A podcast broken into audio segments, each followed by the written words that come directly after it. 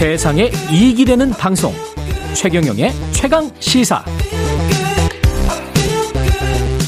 네, 지난 1월 양주 채석장 붕괴 사고 기억하실 텐데요. 고용노동부가 사고 원인을 밝히기 위해서 지난 두 달여 동안 정밀 조사를 실시했고요. KBS도 열심히 취재를 했습니다. KBS 보도본부의 아, 산업과학부 김준범 기자가 나와 있습니다. 안녕하세요. 네, 안녕하세요. 예.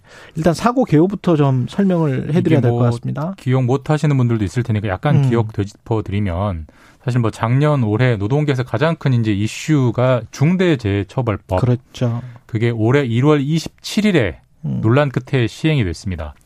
시행이 되고 이틀 만에 1월 29일 그때가 언제냐면 올해 그 설 연휴가 토, 일, 월, 화, 수 5일 연휴였는데 첫날 토요일 날 음. 오전 10시에 이제 삼표 산업이라는 기업이 운영하는 보통 레미콘 만드는 회사로 유명한데요. 예. 그 채석장에서 갑자기 토사가 대규모 붕괴가 돼서 그 아래에서 굴착기 등으로 작업하고 있던 작업자 3명이 매몰이 됐고 한 음. 이틀 동안 수색했습니다만 결국은 모두 사망했던 사고고 예. 아까도 말씀드렸지만 중대재해처벌법 시행 이틀 만에 음. 그러니까 중대재해 1호 사고로 나름 좀 언론의 집중 조명을 받았던 사건인데 지금 두 달 반 정도 지났거든요. 근데 수사 결과가 너무 안 나오기 때문에 왜 이렇게 안 나오는 거냐라고 저희가 음. 좀 취재를 했었고 그 붕괴의 원인을 아주 정밀하게 조사하고 있다. 또 2호 예. 사건이니까 수사 당국 입장에서 사건이 어그러지면 굉장한 부담이 있잖아요. 그걸 정밀하게 조사한다고 했었고 그게 마무리되던 차에 저희가 이제 운 좋게 취재를 하게 돼서 음. 보도를 하게 됐습니다. 지금 그러면 붕괴 사고의 원인은 밝혀진 건가요? 예, 밝혀졌습니다. 예. 그 비유를 하면요. 우리 해수욕장 가면 이렇게 음. 모래 높이 쌓아놓고 깃발 꽂아놓고 이렇게 그렇죠, 그렇죠. 밑에 이렇게 야금야금 파먹으면서 모래성. 모래성 놀이 하잖아요. 예. 딱 그거랑 비슷합니다. 예. 그러니까 채석장이라는 게 기본적으로 화강암이라는 안반을 깨가지고 음. 거기서 모래나 자갈을 뽑아내는 거예요. 아, 근데 그 화강암 중에는 모래나 자갈에 적절하지 않은 폐기용 성분도 섞여 있습니다. 그렇겠죠. 남죠. 예. 찌꺼기인데 찌꺼기 흙을 이제 슬러지라고 하는데요. 음. 그 작업한 슬러지를 당연히 옆- 옆에다 쌓아두겠죠. 근데 음. 우리가 집에서도 쓰레기가 어질리면 어느 정도는 놔두지만 적당히 되면 치우잖아요. 그렇죠. 근데 여기는 그걸 20년 동안 안 치운 겁니다. 그러니까 어마어마하게 쌓여 있었던 거죠. 20년 동안 그 높이만 이번에 재보니까 한 70m 정도 됐고요. 높이만 70m? 거의 작은 산이죠. 근데 쌓여만 있었으면 이제 크게 문제가 안 될 텐데 아까 그 모래성 놀이처럼 그렇게 높여 쌓이는 상태에서 그 안반을 더 캐겠다고 밑에만 야금 야금 야금 파들어가니까 아. 기울기가 점점 이제 가팔라지는 거죠. 근데 그 어. 엄청난 무게가 있는데 기울기가 이 적정한 시점을 넘어 넘어설 정도로 가팔라져 버리니까 이제 꽝 무너진 그리고 그 밑에 사람이 세 명 있었던 그런 상황입니다. 밑에 야금야금 팠던 거는 밑에 야금야금 파서 거기에서 이제 뭔가를 채석하려고 새로운. 안반들을 계속 찾는 거죠. 그러니까 원래는 위에를 치우면서 아래를 파들어가야 되는데 위에를 치우는 거는 좀 이따 말씀드리겠지만 돈이 꽤 들어가니까 위에를 70m짜리를 예. 어느 정도 치우려면 돈이 많이 들어가겠습니다. 돈이 엄청 들어가겠네, 진짜. 미리미리 치웠으면 문제가 안 되는데 예. 20년치를 치우려면 엄청난 돈이 들어갔겠죠. 네. 그 결국은 비용 때문에 그런 거네요. 네, 뭐 모든 방치해, 안전 방치해 사고는. 사실 이제 안전은 곧 비용이니까요. 음. 비용을 아끼려다 보면 이제 불안정이 나오는 건데 사실 이제 모든 재난이 그렇지만 이것도 이 재난도 조짐이 분명히 있었습니다. 그러니까 예. 1월 29일에 사고가 났다고 했는데 음. 이번에 조사를 해보니까 정확히 나흘 전 1월 25일부터 붕괴가 시작됐고 음. 현장 안, 안전 담당자가 그걸 인지하고 사진도 찍었어요. 아. 물론 수사 과정에서 그 안전 담당자가 휴대전화 삭제해 버렸지만 예. 복원했더니 사진 찍혀 있던 게 나왔고요. 그러니까 음. 결국 최소한 현장 안전 담당자는 파악을 하고 있었다. 근데 안전 조치는 아무것도 없었다. 그럼 이 공백의 원인이 무엇이냐? 물론 이거 수사가 좀 더 남아 있습니다만 예.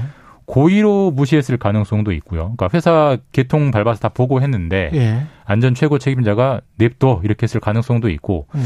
그렇게까지는 아니다 하더라도 보고가 제대로 안 이루어졌거나 음. 아니면 보고를 했더라도 신경 쓰지 안 아, 신경 쓰지 안 받거나 고의 또는 중과실 정도의 상황은 남아 있는데 아직 정확한 건 수사가 좀 해봐야 됩니다. 야, 이게 좀 고의성이 짙네요. 차, 차라리 무슨 방벽을 뭐 설치를 해준다거나 네. 아니면 뭐철 같은 걸로 좀 이렇게 방 방어할 수 있는 그런 콩, 뭐 구조물을 좀 옆에다가 만들어 놓는 실제로 그런 넣는다거나. 규정이 있어요. 이런 예. 걸 깎아내릴 때는 적당한 단계별로 이 파- 파- 펜스를 쳐라. 당연히 라는 게 그래 있는데 그래야 될 것 같은데. 현장을 혹시라도 나중에 사진 화면이라도 보시면 아시겠지만 예. 그 정도로 막을 수 있는 높이가 아닙니다. 그러니까 이건 설령 그게 있었다고 해도 아. 무너질 수밖에 없는 어마어마한 슬러지 양이었기 때문에 예.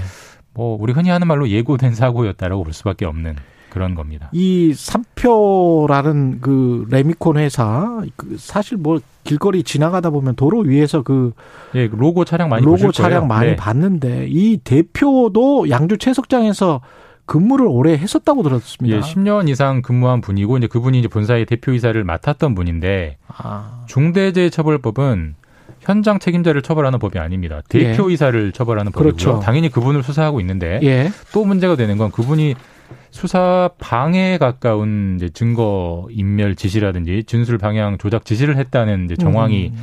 포착이 됐는데 당장 사고가 나니까 직후에 이 대표이사가 현장 소장에게 전화를 걸어서 예. 본인이 오래 근무했으니까 사정을 잘 알거 너무 아니겠습니까? 알겠죠. 야, 이제 사고가 났으니까 고용부가 조사를 들어올 것이다. 음. 조사가 들어오면 날씨 탓 때문에 무너졌다고 하자.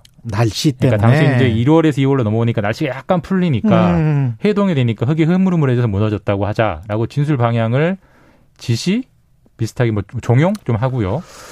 근데 뭐 언론사들도 이제 계속 현장 담당자들을 취재해가지고 이 슬러지라는 게 문제가 된다는 보도가 나오니까 예. 또 또 또 전화를 해서 음. 어느 정도 쌓였다는 걸 인정할 수밖에 없을 것 같은데 그걸 슬러지라고 하지 말고 우리가 뭐 어떤 건강제품용 진흙이라든지 다른 제품을 만들기 위한 흙을 쌓아뒀다라고 하자 라고 아. 이제 말을 맞춘 정황들이 포착이 됐어요. 근데 다음 재밌는 거는 사실 그런 기록들은 이 대표의 휴대전화를 압수하면 거기에다 기록이 남아 있을 거 아니에요. 그렇죠. 고용노동부가 실제로 압수를 했는데 음. 이번에 뭐 한동훈 후보자처럼 음. 이분도 아이폰이었고요. 아. 그 잠금을 지금도 풀어주지 않고 있습니다. 그래서 고용부가 수사한 방법은 그 고- 통화를 했던 상대방들, 부하 음. 직원들 핸드폰을 압수해서 그것들을 통화 녹음을 복원해서 확인하게 됐고, 물론 삼표의 입장은 어, 강제로 진술을 지시한 적도 없고, 예. 그다음에 어느 정도 누구나 수사받는 사람은 자기에게 법을 어기지 않는 선에서 유리하게 진술을 방어할 권한이 있다.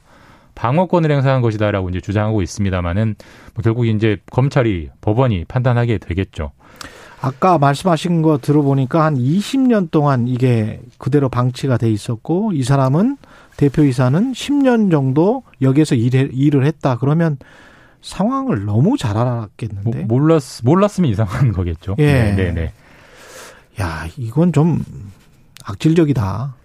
근데 어쨌든 이게 아까도 말씀드렸지만 중대재해 1호 사고이기 때문에 예. 특별히 더 많은 관심을 받고 있고요. 음. 아마 기소도 상대적으로 빨리 될 거고 재판이 이루어질 겁니다. 근데 지금 뭐 이제 새 정부 들어서 중대재해처벌법 때문에 경영 못 하겠다라는 이제 그 경영계들의 그렇- 반발, 예. 중대재해처벌법 개정해 달라. 중대재해처벌법 모든 기업인들을 범죄자로 만든다. 이런 이제 의견들이 있기 때문에 이 재판 결과가 어떻게 나오느냐가 개정 논의에 상당히 영향을 줄 거예요. 아 왜냐하면 근데 이래 놓고 뭐 중대재해처벌법을 개정해 달라 이러는 어떻게 어떻게 하자는 거죠? 어쨌든 그래서 이제 정말 예. 과- 정말 경영계 걱정대로 과도한 처벌이 나올 것인지 음. 아니면은 그 그건 약간 기우에 불과하고 이리저리 다 빠져나가게 될 것인지 이제 그 재판 결과를 보면 이 중대재해처벌법 향후 개정 논의에도 상당히 중요한 영향을 줄 그런 사건 재판이 될 것 같습니다. 그리고 그게 과도한 처벌인지 아닌지는 국민의 법반정이랄지 이런 것들을 종합적으로 고려해야지 경영계가 이, 이 너무 뭐 이 정도 사고면 뭐 집행 당연히 집행유예나 이제 이제까지는 벌금이었거든요. 예전보다는 높아지겠지만 그게 예. global standard에서 과연 높은 거냐는 따져볼 그렇죠. 부분이 많고요. 예. 당장 아직 아무 처벌도 나온 것도 없고 그렇죠. 판단할 것도 없고 아직. 예. 네. 그리고 사람들은 계속 죽어가고. 이 중대재해처벌법 이후에 지금 발생한 중대재해도 수십 건이니까 두달 예. 반 동안 별로 줄지 않고 있거든요. 그러니까 강력한 법은 시행됐는데 줄지는 않고 있다. 이게 무엇을 시사하는지 한번 생각해봐야 되는 것 같습니다. 그러면서 우리는 네. 저출산 고령화만 탓하고 있습니다. 산업재해로 뭐 이렇게 사람들이 죽는데. 지금까지 KBS 김준범 기자였습니다. 고맙습니다. 네, 감사합니다. 4월 14일 목요일 KBS 일라디오 최경령의 최강 시사였고요. 내일 아침 7시 20분에 다시 돌아오겠습니다. 고맙습니다.